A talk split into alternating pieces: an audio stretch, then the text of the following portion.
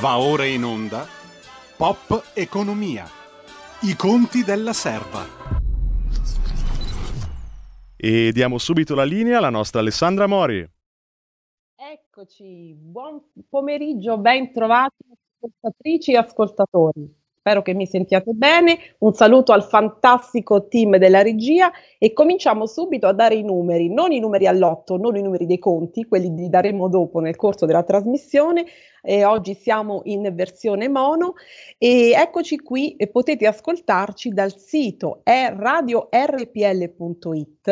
dalla, dalla app di RPL iOS e Android, sul canale 740 del digitale terrestre, sul canale digitale della radio DAB, su YouTube e Facebook alle pagine RPL La tua radio, la radio della voce libera. Federico, se tu vuoi dare gentilmente il numero che sicuramente i nostri ascolta- le nostre ascoltatrici e ascoltatori Certo. Conoscono, ma telefonico lo ridiamo volentieri. Potete chiamarci allo 0266 20 35 29 o inviarci un WhatsApp al 346 642 7756. Ed allora, ascoltatrici, ascoltatori, amici di RPL, ci siamo dopo questa meravigliosa, splendida vittoria che ci ha fatto davvero volare alto. Gli azzurri ci hanno regalato un sogno. Pensate, eh, l'Italia is the queen, è regina d'Europa, siamo la regina, l'Italia è la regina, in barba a tutti i gufi che gufavano contro di noi, contro la nostra nazionale di calcio e anche e soprattutto contro l'economia. In questa trasmissione lo abbiamo detto moltissime volte. Eh, pensate che cosa è successo in questi mesi precedenti sul Made in Italy, alla campagna che ci hanno fatto contro, all'assalto al nostro Made in Italy, al eh, la campagna contro il nostro Nutrinform, il sistema della corretta informazione per esaltare il, Nutri, il Nutri-Score. Eh, pensiamo alla strampalata idea della dealcolazione, alla, alle richieste non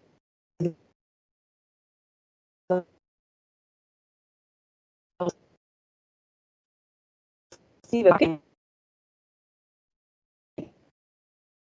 insomma che sogno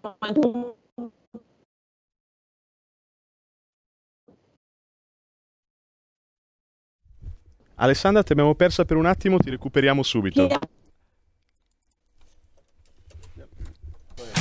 Porta con te ovunque RPL la tua radio. Scarica l'applicazione per smartphone o tablet dal tuo store o dal sito radiorpl.it. Cosa aspetti?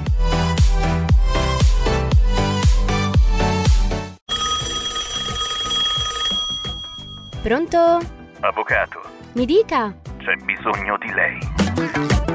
L'avvocato risponde. Ogni venerdì dalle 18.30 con l'avvocato Celeste Collovati. Solo su RPL, la tua radio.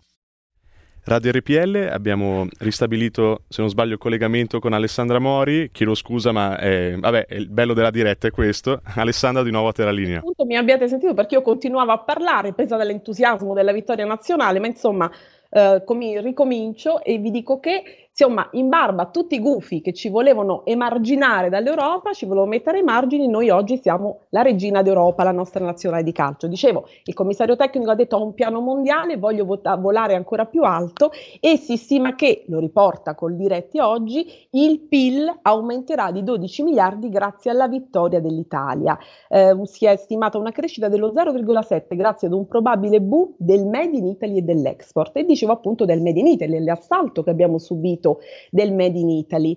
Ehm, questa vittoria ci ha reso anche molto più uniti, senz'altro possiamo dirlo. Eh, diciamo che mh, il presidente Mattarella ha detto ehm, ci avete reso eh, molto uniti. Il presidente Gravina della Federcalcio ha detto gli azzurri sono il simbolo dell'Italia ferita e quindi della riscossa nazionale. Quindi si va verso un nuovo rinascimento perché sì, qualche cosa di buono c'è. E noi oggi lo chiariremo, quel che c'è di buono, nella seconda parte della nostra trasmissione dalle 17 in poi con Giulio Centemero, capogruppo della Lega in Commissione Finanza della Camera, perché grazie ad una battaglia fatta dalla Lega, in primis dall'onorevole Centemero, ehm, è stato approvato un emendamento molto importante sul fintech, la financial technology, ci dirà poi meglio eh, lui, e quindi un po' una rivoluzione. Finalmente, cioè, nostra, il nostro paese, anche l'Italia, ha una carta per poter attrarre talenti ed imprese. E nella prima parte invece della trasmissione abbiamo invitato Fabrizio Santori perché a proposito appunto di riscossa nazionale, di eh, Made in Italy e quindi di risalto e di eh, valorizzazione dell'agroalimentare, eh, Fabrizio Santori che è anche nel direttivo della Lega eh, a Roma in capitale è docente e analista della, um, della, della strategy business e ha pubblicato pubblicato recentemente un libro eh, sulle imprese agricole, vedremo con lui di approfondire il tema. Federico, quando il nostro ospite è in linea tu puoi avvertirmi. Ok Alessandra, un minuto e lo avremo. Benissimo. E quindi perché questo? Perché, lo abbiamo detto molte volte in tante puntate, l'agroalimentare rappresenta il 15% del PIL nazionale, un agroalimentare che è stato sotto i riflettori di gufi e poi chiederemo e vedremo anche chi sono i gufi dell'economia e i gufi dell'Italia, quelli che hanno cercato anche di gufarci contro la nostra partita. Um, non ritengo un bello spettacolo e poi lo commenteremo anche con i nostri ospiti, quello che è successo durante, eh, diciamo, il, dura- nel dopo partita, quando i reali sono scappati tutti, insomma, dal principe, principino e principessa pur di non incorrere e la nostra bandiera calpestata, ehm, i, i, giocatori inglesi che si sono voluti togliere le medaglie, insomma questo non è stato un bello spettacolo. Pensate, ascoltatrici e ascoltatori, se fosse successo a noi, a noi, alla nostra nazionale italiani, ci avrebbero sicuramente linciato, ma insomma tant'è, oggi noi siamo la regina. E allora sull'agroalimentare con Fabrizio Santori che si starà sicuramente collegando, come sarà possibile, come è possibile aprire un'azienda agricola, non soltanto aprirla e metterla su, metterla in piedi, ma mantenerla, perché il problema in Italia non è quello di aprire una startup, tante startup si aprono e poi muoiono, il problema è mantenerle vive. E ci siamo, eccoci qua. Fabrizio, io ti vedo. Sì, buonasera a tutti, buonasera a tutti i radioascoltatori. Ciao. Sei, mo- sei, diciamo sicuramente in macchina perché vediamo l'ombra adesso, di una macchina. Sì, mi sono fermato, ma adesso sto per scendere. Quindi... Stai per caso fotografando l'immondizia capitale? Perché Fabrizio Santori, oltre ad essere appunto un analista e un docente della strategy business, è anche un politico molto giovane, ma insomma molto ferrato perché io lo conosco, è stato sempre a fare politica sul territorio a Roma nei municipi romani, che sapete sono dei mini comuni, quindi insomma ha una grande esperienza e formazione. Come vanno le cose a Roma, Fabrizio? Prima di cominciare, hai fatto qualche fotografia delle tue sull'immondizia capitale? Oggi sono stato, oggi sono stato a Via Dante da Maiano, nel quarto uh-huh. municipio, estrema periferia est diciamo, di, di Roma e ho fotografato un'intera discarica abusiva di una via lunga circa 500 metri. Pensate, in quella via ci sono anche delle catacombe che sono eh, devastate dalla presenza di eh, rovi, degrado, oltre che del, della discarica che si è formata nel corso del tempo perché nessuno controlla, non funzionano le isole ecologiche dell'AMA qui a Roma, quindi è una situazione davvero eh, ecco, eh, Fabrizio, per le nostre ascoltatrici e ascoltatori, io spesso scrivo di queste cose, ehm, puoi spiegarci perché eh, siamo arrivati a questo punto a Roma e perché il caso dell'immondizia romana non è un caso più territoriale, più romano, ma è un caso capitale sta diventando e può investire tutto.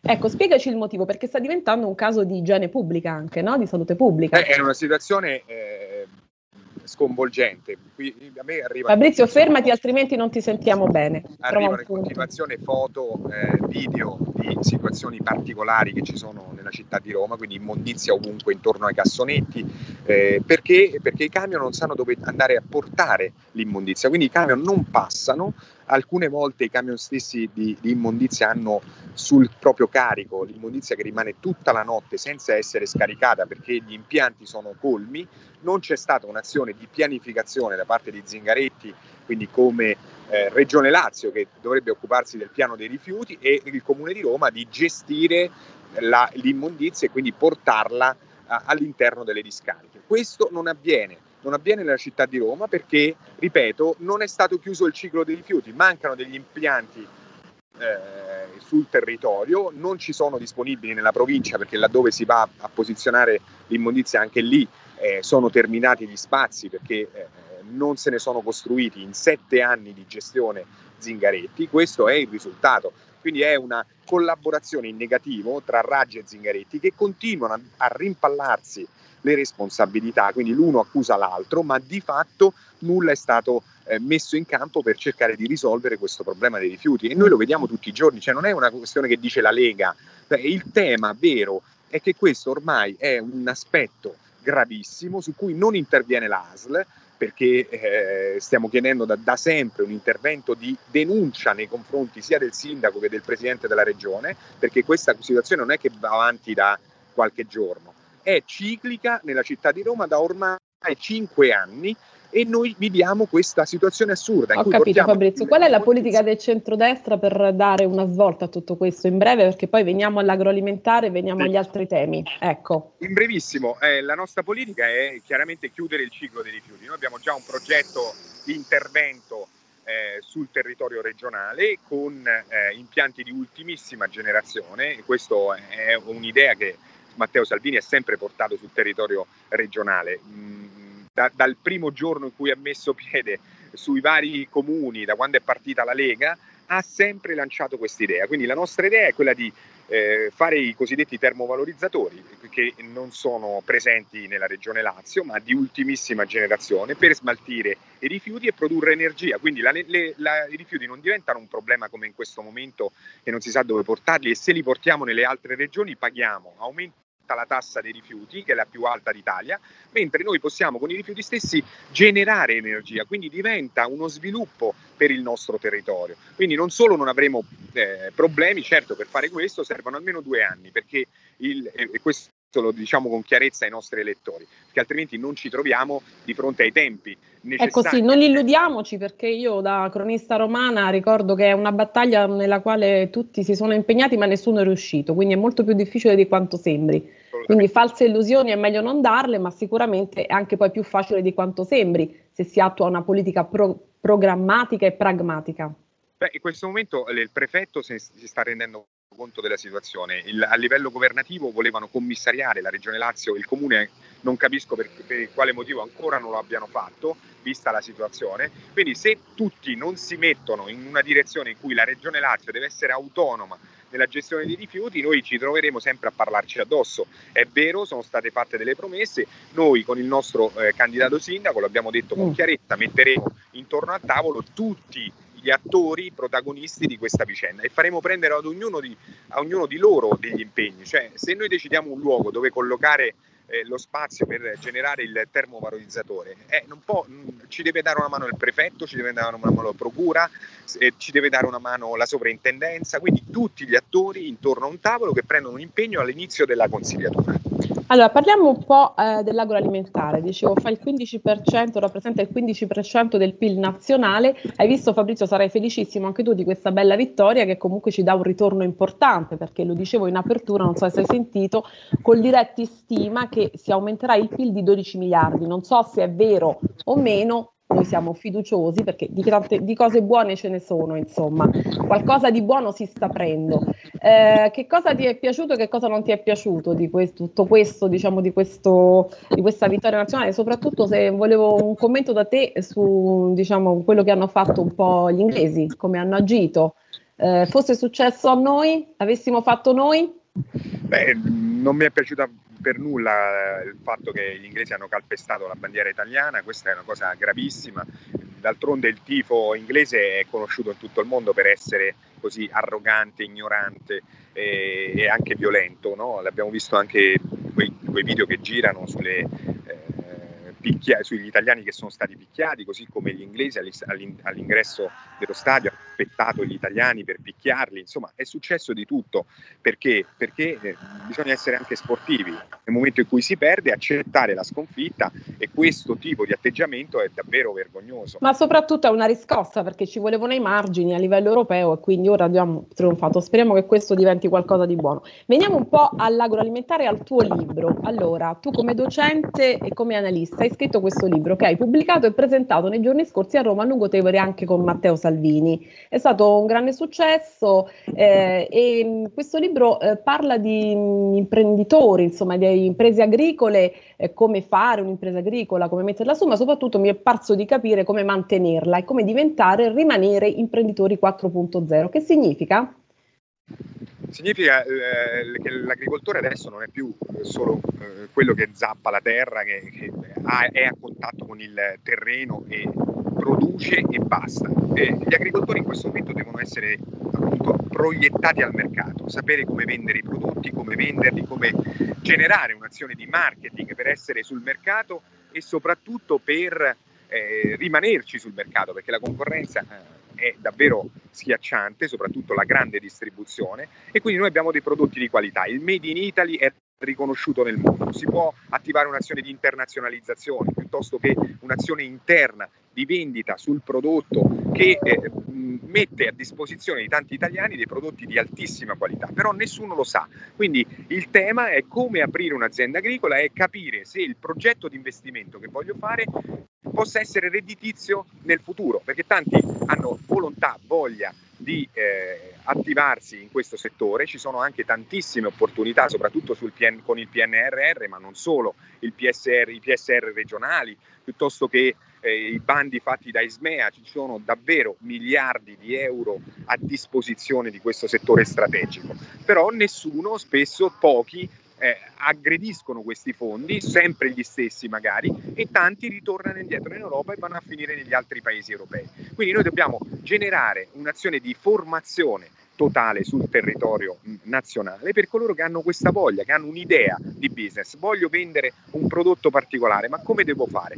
Ecco, il mio libro serve ad aiutare tutti coloro che hanno questa voglia, volontà, passione, ma non hanno gli strumenti adeguati per farlo. Al termine del libro io eh, propongo, è allegato alla, alla, guida chiaramente, alla guida pratica, un business plan agricolo. Un business plan è un, un documento che, strutturato che ti permette di capire se tra cinque anni con la mia azienda sarò in piedi e se questa azienda avrà eh, fatto utile, sarà cresciuta, in che modo. Quindi il business plan agricolo costruisce tutto questo. È eh, un'idea che eh, chiaramente ha avuto un grandissimo successo, non lo dico perché è un mio libro, ma perché non esiste null'altro di, di, eh, di simile sul panorama editoriale e neanche sul panorama informatico per quanto riguarda il software, eh, della costruzione del business plan e quindi sta avendo un grande successo, la Maggioli Editore ha sposato questo progetto, l'abbiamo presentato a lungo il Tevere anche con la presenza del sottosegretario eh, Gianmarco Centinaio, ho visto, vero? Con, sì. Eh, con eh,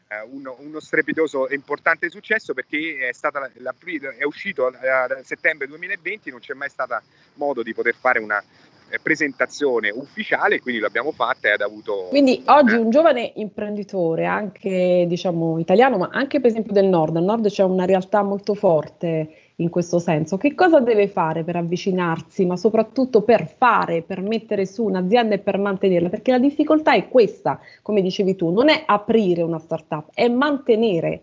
Mantenere è sempre più difficile, specialmente ora, perché la situazione è quella che è chiaro? E bisogna intanto vedere la situazione particolare, magari si è ereditato un terreno piuttosto che un'azienda intera da un nonno, eh, ci sono tantissime situazioni che vanno analizzate nel dettaglio.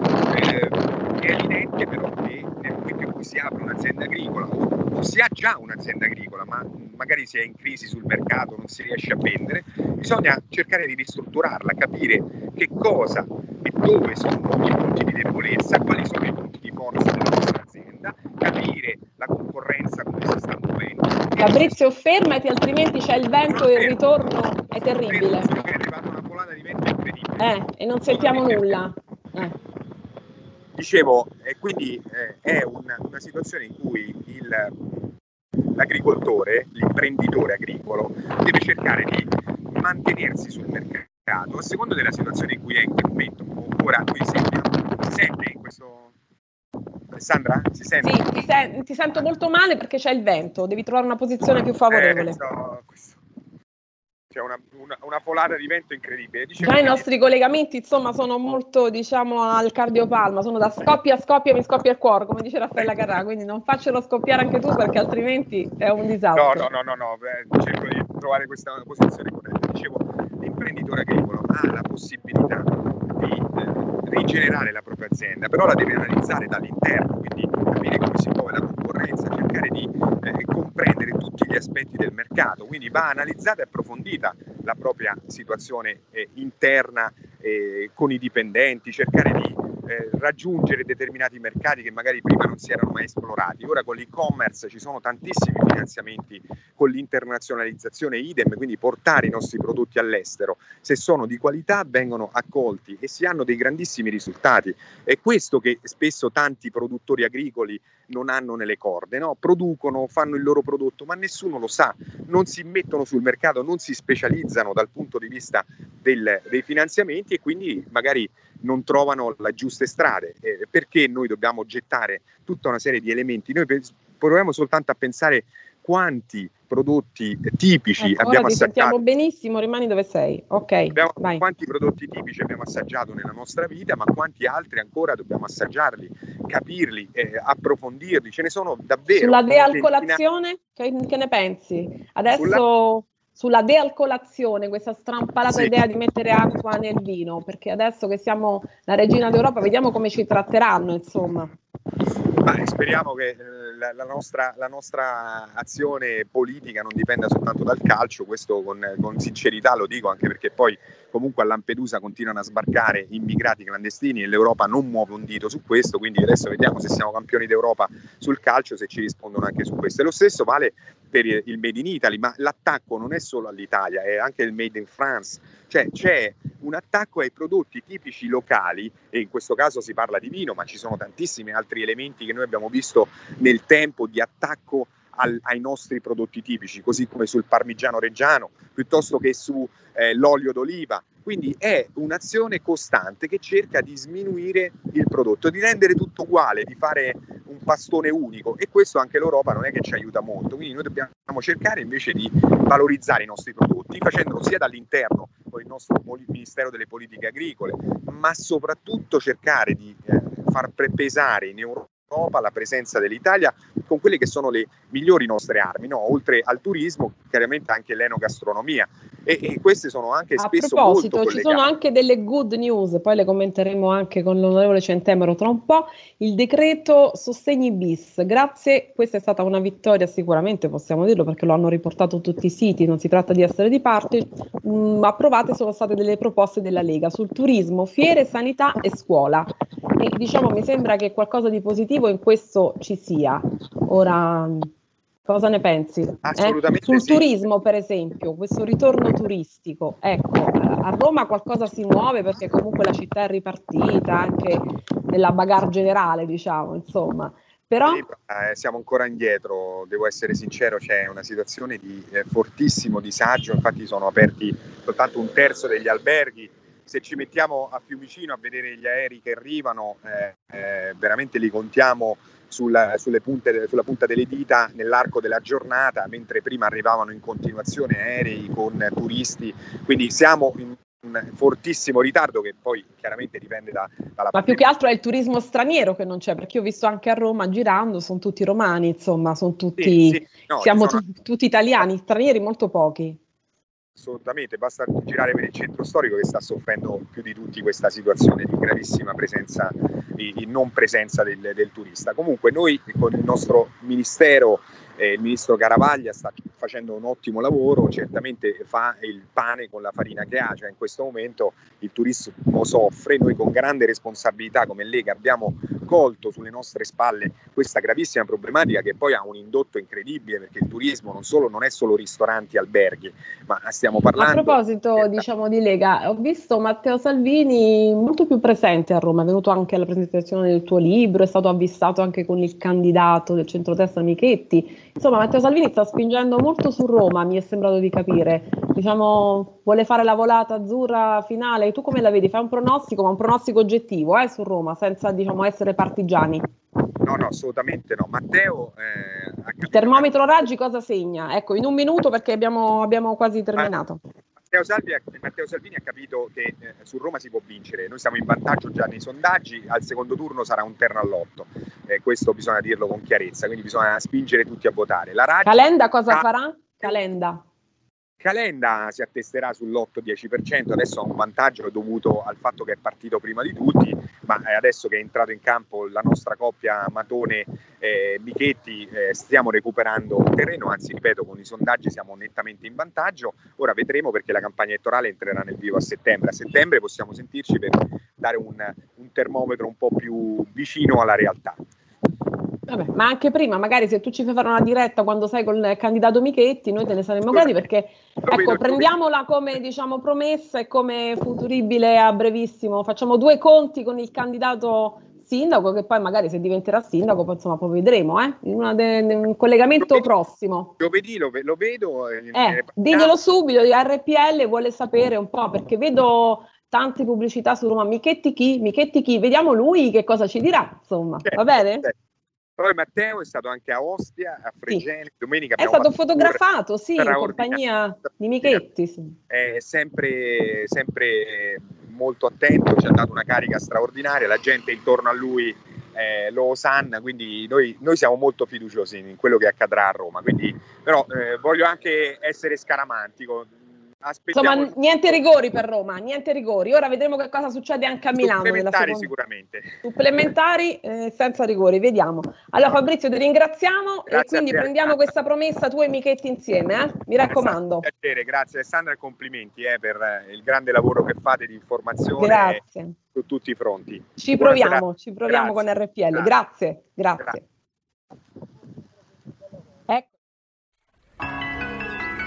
La notte di RPL diventa magica. Lasciati emozionare. Un mondo di musica per risvegliare le tue emozioni. Per viaggiare alla ricerca della passione, dell'energia e della magia della musica. RPL. La tua radio.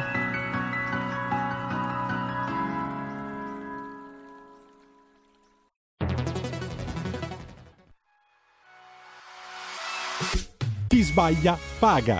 Ci metto la firma. Referendum giustizia. 1. Riforma del CSM. Stop allo strapotere delle correnti. 2. Responsabilità diretta dei magistrati. Più tutele per i cittadini. Chi sbaglia paga. 3. Equa valutazione dei magistrati. I magistrati non possono essere controllati solo da altri magistrati. 4. Separazione delle carriere dei magistrati. Stop alle porte girevoli per ruoli e funzioni. 5. Limiti agli abusi della custodia cautelare. Per una giustizia giusta è un equo processo per tutti. 6. Abolizione decreto Severino. Più tutele per sindaci e amministratori. Firma anche tu ai gazebo della Lega nelle piazze e in tutti i municipi d'Italia. Trovi tutte le informazioni sul sito legaonline.it. Chi sbaglia paga. Ci metto la firma. Referendum giustizia.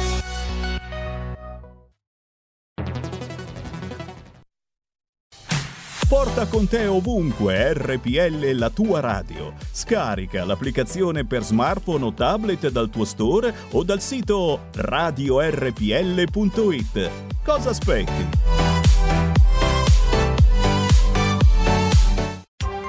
Coming Soon Radio, quotidiano di informazione cinematografica il regista di Il Sesto Senso e Split. Siamo arrivati. Ci porta su un'isola da sogno. Ci credete che l'ho trovata online? Per una vacanza. Aspetta, dove sono i ragazzi? Da incubo. Non so cos'è, ma succede molto in fretta. Dalla mente di M. Night Shyamalan. Qualcosa non va in questa spiaggia! Old, da mercoledì 21 luglio al cinema. Black Widow. Prima di diventare un Avenger, avevo una famiglia. A luglio. Come mai sei tornata? Abbiamo dei conti in sospeso. L'attesa. Combatteremo con te. È finita. Metti la cintura. Avresti dovuto portare gli Avengers. Black Widow. Ho vissuto molte vite, ma non voglio più fuggire dal passato. Al cinema. I Cruz sono tornati! Noi siamo la prima famiglia al mondo. Dovranno affrontare una grande sfida. Ora cerchiamo un posto ideale da chiamare casa. E una nuova minaccia. Oh, poveri noi. Un'altra famiglia come vicini di casa. L'unico modo per sopravvivere è se il branco fa branco. I Cruz 2, una nuova era, da mercoledì 14 luglio solo al cinema. Stai ascoltando RPL. La tua voce libera, senza filtri né censura. La tua radio. Ed eccoci alla seconda parte di Pop Economia, ridiamo subito la linea ad Alessandra Mori. Grazie Federico. E allora Dicevamo, dunque, prima che si colleghi con noi l'onorevole Centemero, che si collegherà tra un pochino, con il quale parleremo di fisco, di fintech e di molto molto altro, anche di politica ovviamente, Dicevamo di questa unità, di questa bella pagina eh, calcistica, agonistica e insomma anche di unione nazionale. E, tutti, insomma, si è ritornato questo spirito di unità, di non divisivo quindi. E sapete, impazza anche un po' sui giornaloni la metafora, il paragone tra eh, Mister Mancini, eh, l'allenatore e Super Mario Draghi, cioè ehm, due persone che comunque hanno fatto della squadra eh, la cifra ehm, principale, quindi lo schema vincente. Eh, ma sarà vero tutto questo? Mister Mancini ci è riuscito con grandissima condivisione, con grandissima partecipazione, con grandissima grinta. Ecco, questo è un po' l'interrogativo che voglio sottoporre un po' anche ai nostri ascoltatori, alle ascoltatrici e agli ascoltatori se vogliono intervenire. Cioè, ehm, sono due cose che possono andare, possono viaggiare parallelamente queste, Mancini ha detto ho un piano mondiale, voglio un salto di qualità. Noi quando faremo questo salto di qualità?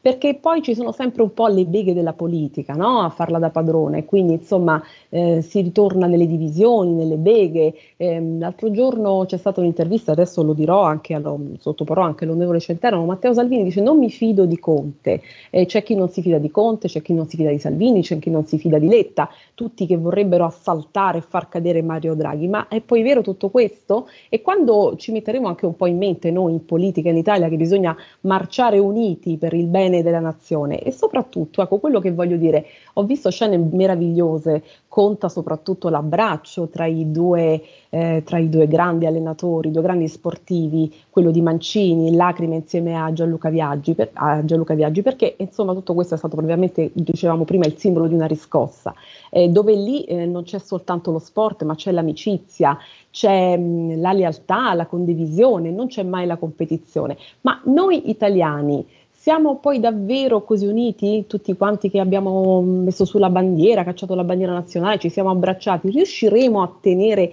questa unità vera? dopo la partita, nei giorni a venire, o dobbiamo essere sempre in partita per essere, diciamo così, galvanizzati verso l'unità nazionale? Ecco, questo è un po' un interrogativo che mi sono posta in questi giorni, che mi piacerebbe anche molto sentire la vostra opinione. E lo chiederò anche all'onorevole Centemero che vedo si sta accomodando per parlare, per parlare con noi. Eccoci qua. Quando è pronto me lo dice, io sono qui collegata. E quindi eh, dicevamo dopo anche e soprattutto il brutto spettacolo che ha dato l'Inghilterra, la Casa Reale e tutto il resto, quando insomma sono scappati pur di non premiare i nostri, i nostri giocatori. E, dicevamo anche, eh, cominciamo anche a dare qualche conto che mi piacerebbe ehm, diciamo, condividere e diciamo, commentare con l'onorevole Centemero, parlavamo appunto del PIL perché è anche molto importante economicamente, la nostra trasmissione è una trasmissione di economia, di top economia e che cosa significa? Che il PIL aumenterà di 12 miliardi grazie alla vittoria dell'Italia. Perché? È stimata, dice Coldiretti, questo è un dato molto importante perché ora si parlerà. molto di ritorno economico e turistico anche per l'Italia grazie alla vittoria nazionale, la crescita dello 0,7 grazie ad un probabile boom, è attestata la crescita dello 0,7 grazie ad un probabile boom del Made in Italy e dell'export. Ecco, ma quanto vale la vittoria nazionale? Onorevole Centemero, buonasera. Buonasera, buonasera. lei, dottoressa. La vedo perfettamente. Ah, perfetto, perfetto. Buonasera a tutte le, le ascoltatrici e gli ascoltatori. Che l'aspettano, tele, telespettatrici ecco. e telespettatori Ormai siamo, ascolta- siamo anche in video, e telespettatrici. No? E allora dicevo, qualcosa di buono in fondo c'è, no? Perché insomma questa vittoria nazionale ha il sapore proprio di una riscossa. Mancini, dicevo, ha intenzione di volare alto, altissimo e noi, e noi siamo regina, siamo l'Italia regina d'Europa e The Queen. Pensi a tutti quelli che volevano metterci ai margini, lo ricordavamo dicevamo prima, quante puntate noi abbiamo dedicato al Made in Italy, all'assalto che ci hanno dato in Europa al Made in Italy. Ecco, stiamo recuperando. Lei crede davvero, come stima Coldiretti, che il PIL aumenterà di 12 miliardi grazie alla vittoria dell'Italia? E poi le volevo chiedere un commento su anche emotivo, insomma, anche diciamo personale, oltre che economico, su questa nostra, diciamo, grande volata, questa nostra grande vittoria. Prima Ma, di andare guardi, ai temi propriamente economici. Certo, Beh, anche questo è un tema economico, nel senso che certo. è, è, assolutamente provato che la cosiddetta consu- consumers, consumers confidence è, è giovevole per l'economia, l'abbiamo visto anche durante i periodi del, del governo Lega 5 Stelle senza un traino da parte dei, dei consumatori, della fiducia degli italiani, eh, non, non, ce l'avremmo mai fatta, ecco, a livello anche di mercati internazionali. Quindi proprio stamattina parlavo con l'amministratore delegato di un fondo sovrano di cui non farò il nome per, per evidenti ragioni di riservatezza, ma è normale che mh, mm, per me confrontarmi con, con uh, investitori internazionali e anche con fondi sovrani esteri, spingendo ovviamente l'Italia, spingendo il nostro paese, anche lui mi faceva notare che una vittoria del genere porta un incremento del PIL. Ci sono diversi studi a riguardo.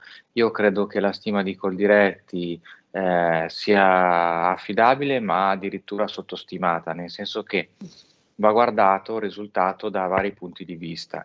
Forse il nostro paese finora non è stato molto attrezzato dal punto di vista che le sto per dire.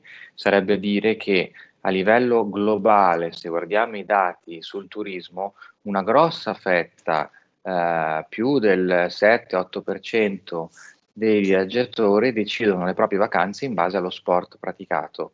Ecco, in Italia forse ci abbiamo pensato poco. Quando eh, la delega al turismo è stata prima portata al Ministero dell'Agricoltura, quindi eh, simbolicamente eh, o figurativamente legata all'agri-food e non più alla cultura, eh, anche se eh, in realtà era una delega perfettamente eh, gestita parallelamente dal ministro Centinaio.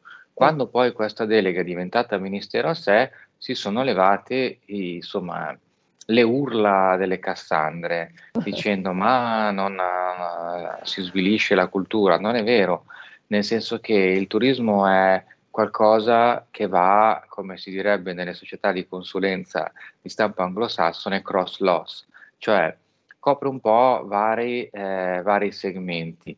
Non si può puntare solo alla cultura, bisogna inserire la cultura anche all'interno di altre attività per rendere, perché no, poi anche la cultura qualcosa di più fruibile a tutti.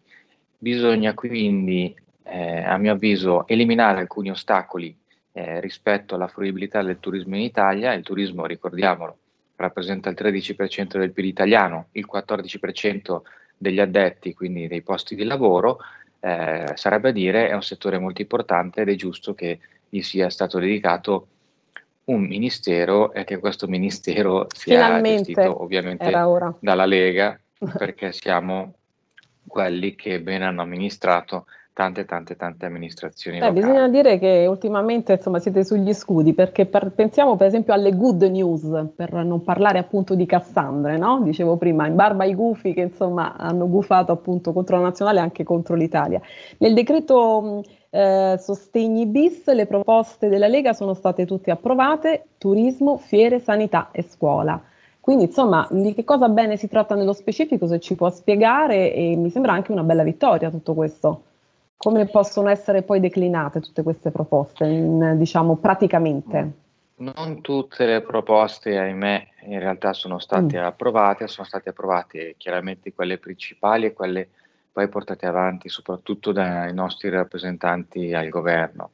Eh, sono assolutamente proposte concrete che vanno nella direzione della facilitazione della vita per i nostri cittadini, eh, della facilitazione del business, perché questo è quello verso cui dobbiamo andare. Ehm, e, e da un punto di vista di Commissione Finanze dove siedo, dalla conservazione di liquidità da parte delle imprese come il posticipo del pagamento delle imposte il 15 settembre da parte dei soggetti ISA. Eh, dopodiché altre proposte che non sono andate in porto in questo decreto, ma che di sicuro andranno in porto nei prossimi decreti, eh, sono rivolti all'innovazione, a, all'economia reale, alle start-up e via discorrendo, ma secondo me c'è già qualcosa di molto importante eh, che fa scuola e che stabilisce un principio, eh, che è la riforma della fondazione Neatec, di diretta ehm, gestione del Ministero dello Sviluppo Economico, quindi il Ministro Giorgetti, eh, ecco, ci spieghi fondazione- bene perché non è una notizia che è filtrata molto questa, devo dire. Ce la sta raccontando, Ecco. quindi sicuramente è una notizia anche utile. Fondazione Neatec è una fondazione dotata di un patrimonio di mezzo miliardo di euro. Eh, lo scopo della fondazione è, eh, fare tech transfer, ok? Quindi mh, trasferimento tecnologico, eh, pensiamo a brevetti e, e altre- e- e- altri asset di proprietà intellettuale. Eh, la stessa è stata dotata di ulteriori 400 milioni dedicati al biotech, quindi forse per la prima volta da tanti anni si stabiliscono delle eh, direttrici su cui investire per lo sviluppo del paese e penso a specifici, specifici settori come il fintech dove E ora veniamo uscito- al fintech. E ora veniamo al fintech. Ci Ok, vuole- il fintech, il biotech, l'aerospace.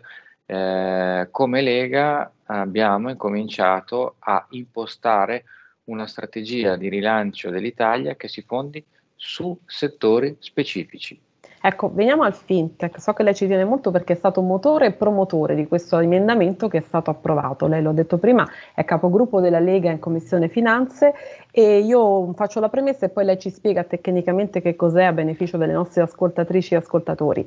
L'Italia si pone al pari delle principali ehm, economie mondiali in questo settore, cioè nasce un regolamento che disciplina finalmente tutto questo e che attira investitori e talenti esteri, giusto? Ho percepito bene che cos'è in realtà il fintech e che cosa sono le imprese fintech e come possono essere ecco, organizzate e tutelate in questo senso.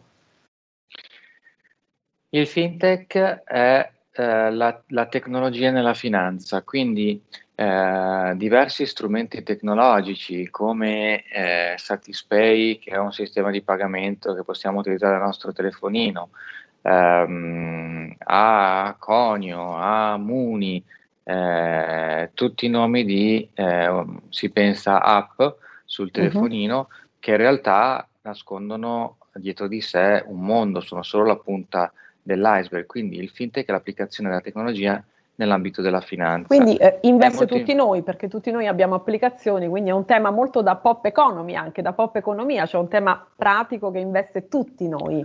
Assolutamente sì, ed è tanto pratico che spinge a disintermediare rispetto al settore finanziario tradizionale, in fattispecie rispetto, nella fattispecie rispetto alle banche, e soprattutto accorciare le distanze, le distanze sia geografiche perché determinati servizi co- che prima non erano erogabili, per esempio in aree remote del paese come le piccole isole oppure le zone montane, adesso eh, se c'è una connessione stabile possono raggiungere queste aree. Faccio riferimento allo sconto fatture o anche alle piattaforme di crowdfunding o anche all'emissione di titoli di debito ehm, in un paese che è sempre stato dominato dalle banche, quindi dal sistema di credito assolutamente bancocentrico.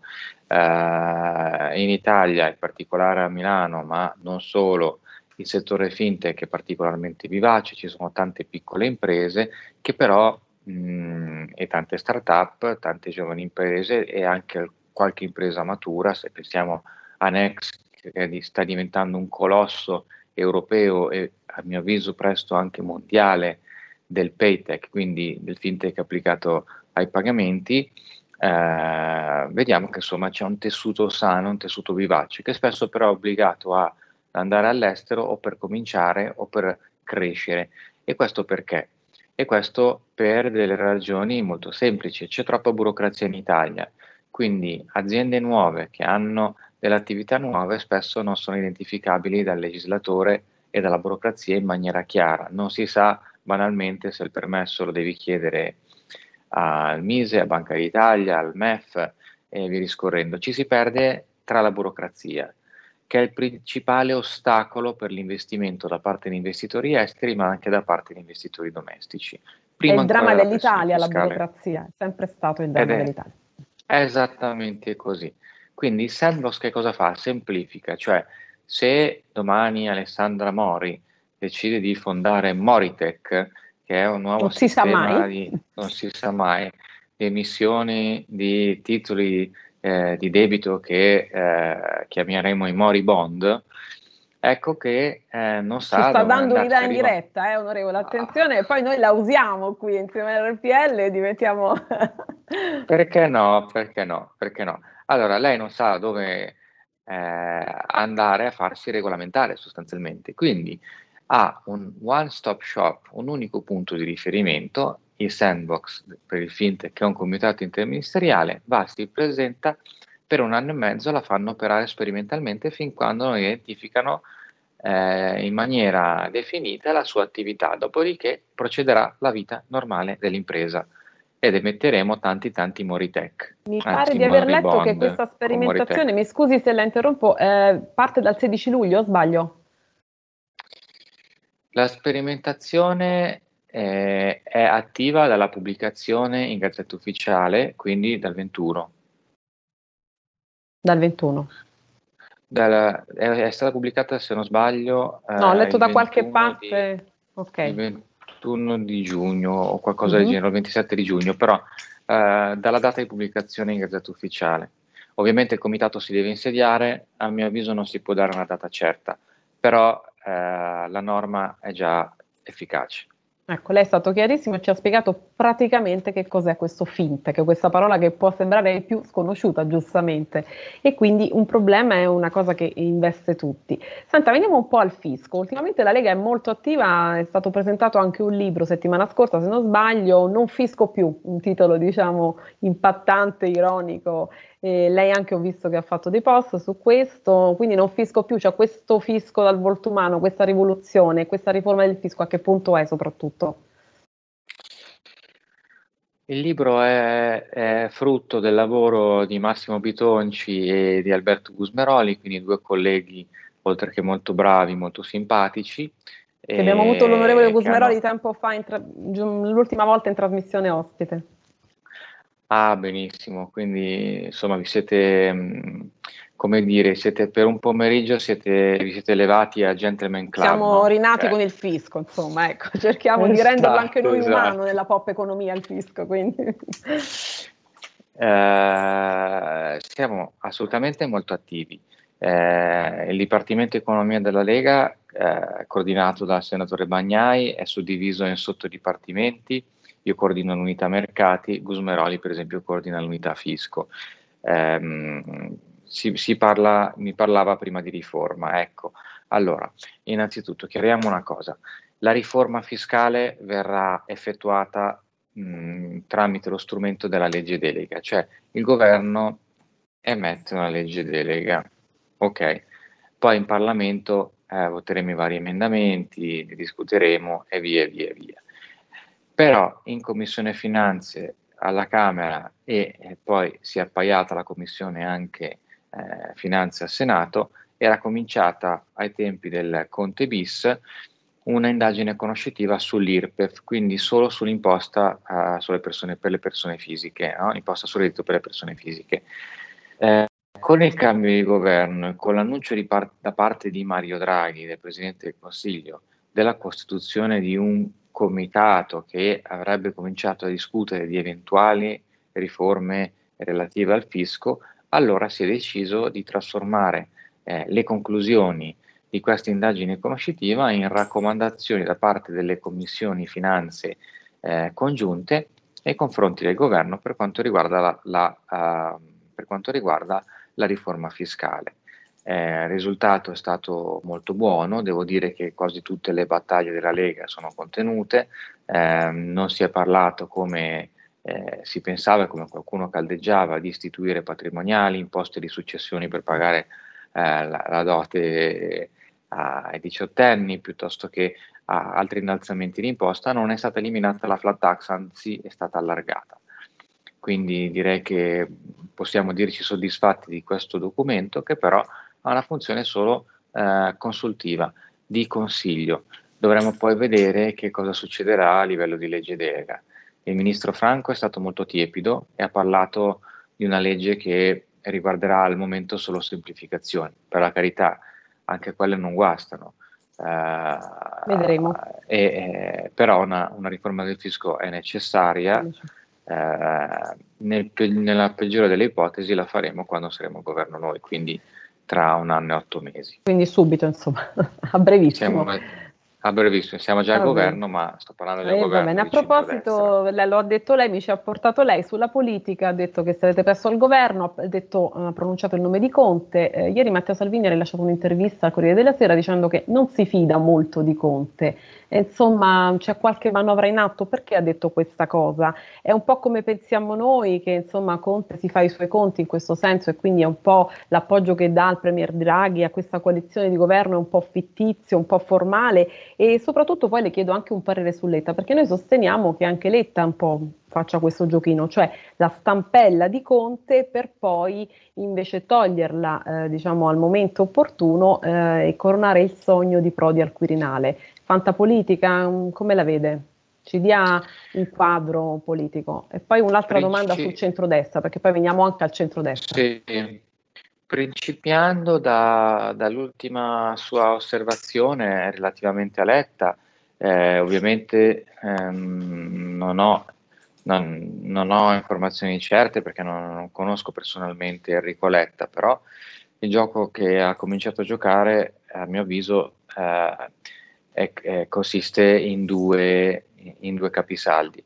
Uno è trasformare i 5 Stelle nel junior partner del PD eh, quindi il PD che ha un po' più di voti, un po' più di percentuali e soprattutto molta più struttura, che prende sotto braccio eh, i 5 Stelle e lo considera un fratellino minore da Junior da Partner ci ha dato un titolo lei perché non l'avevo sentito da nessuna parte, quindi ci farà sicuramente un pezzo. Junior Partner del PD. Bene. Sì. Allora, l'ho letta un po' così. Eh, dall'altro, l'altro capo, caposaldo è una politica assolutamente identitaria, e divisiva, ehm, cosa che nessuno mai avrebbe detto per come è stata costruita la figura di Enrico Letta. No? Eh, quindi eh, calca dei temi tipo eh, eh, vestire la, la felpa eh, della nave, la famosa ONG che ha avuto un atteggiamento molto confrontational nei confronti di Matteo Salvini, ehm, piuttosto che proporre un'imposta patrimoniale, quindi un'imposta in questo caso di successione sul patrimonio per pagare la dote, cioè partire estemporaneamente con delle proposte, delle uscite divisive. Eh, quindi a mio avviso questi sono i suoi due capisaldi della strategia a breve termine, che io definirei più tattica che strategia, e che secondo me si stanno ri, eh, rivelando perdenti, assolutamente perdenti. Il, seco- il, primo punto che lei aveva toccato era uh, di Conte non mi fido. Beh, uh, guardi, uh, nel primo governo Conte ebbi modo di conoscere il primo ministro e posso dirle che capisco al 100% Matteo Salvini, anch'io personalmente non mi fido mh, di, di, Giuseppe Conte.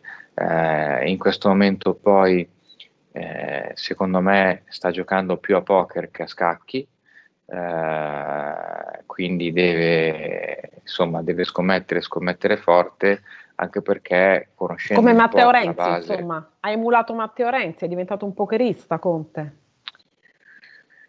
Eh, guardi, eh, sì, è diventato un pokerista senza sapere di esserlo, quindi la consapevolezza è la prima cosa. Renzi qualche mano buona l'ha avuta, Conte, a mio avviso non, non sarà in grado di, di giocare delle mani buone. Diciamo politicamente, perché... in breve, quale credito le dà? Insomma, le dà qualche credito come si faceva all'università politicamente, diciamo, al di là del fatto se sia affidabile o meno, insomma, a livello di tenuta del governo? No, a tenuta del governo, il governo terrà perché il centrodestra è federato e coeso e eh, siamo la garanzia per, per il governo Draghi. Eh, per quanto riguarda il 5 Stelle, è chiaro che è un gruppo che ha perso alla Camera, se non erro, quasi 90 parlamentari, se non di più, nel giro di mezza legislatura.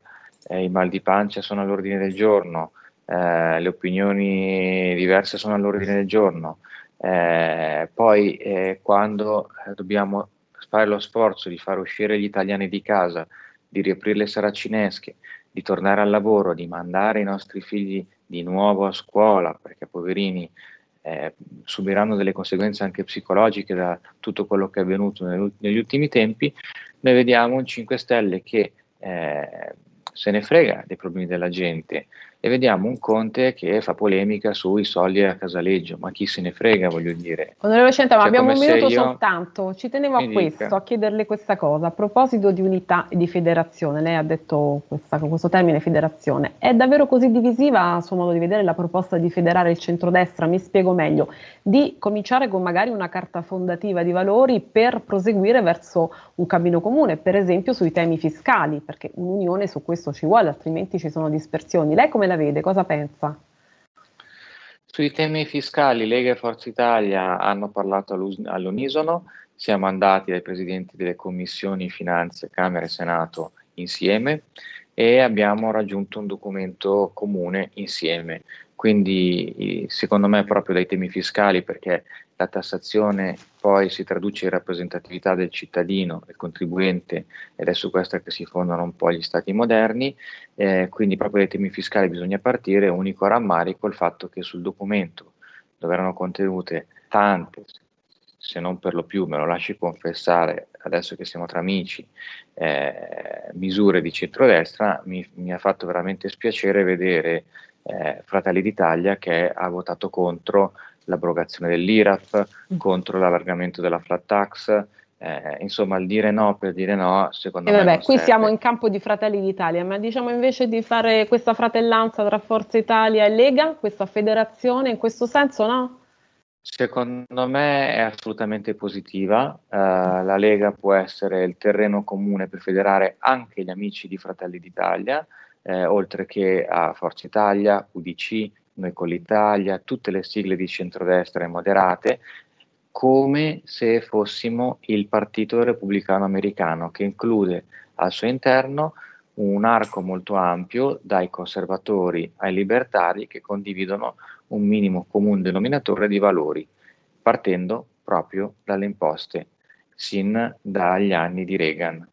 Benissimo, ci ha dato un bellissimo titolo da usare, rilanciare, almeno all'insegna dell'unità. Abbiamo cominciato con la voglia di unità, confiniamo con una proposta che sia unitaria e non divisiva. Grazie, noi l'aspettiamo di nuovo presto, eh? è stato un piacere ospitarla. Va bene, qui. io aspetto i Mori Bond e... e metterò al lavoro e... anche su questo. Vedrà. Grazie. Vedremo presto, cosa riusciremo a fare per... di buono. Grazie. Grazie per avermi ospitato. Grazie, grazie a tutte molto. le arrivederci, arrivederci. spettatori. Salve. Arrivederci. E allora noi vi salutiamo, speriamo di avervi dato tanti input, eh, insomma, tanti eh, spunti di riflessione e ci vediamo il prossimo martedì. Ciao a tutti, un abbraccio. Avete ascoltato Pop Economia.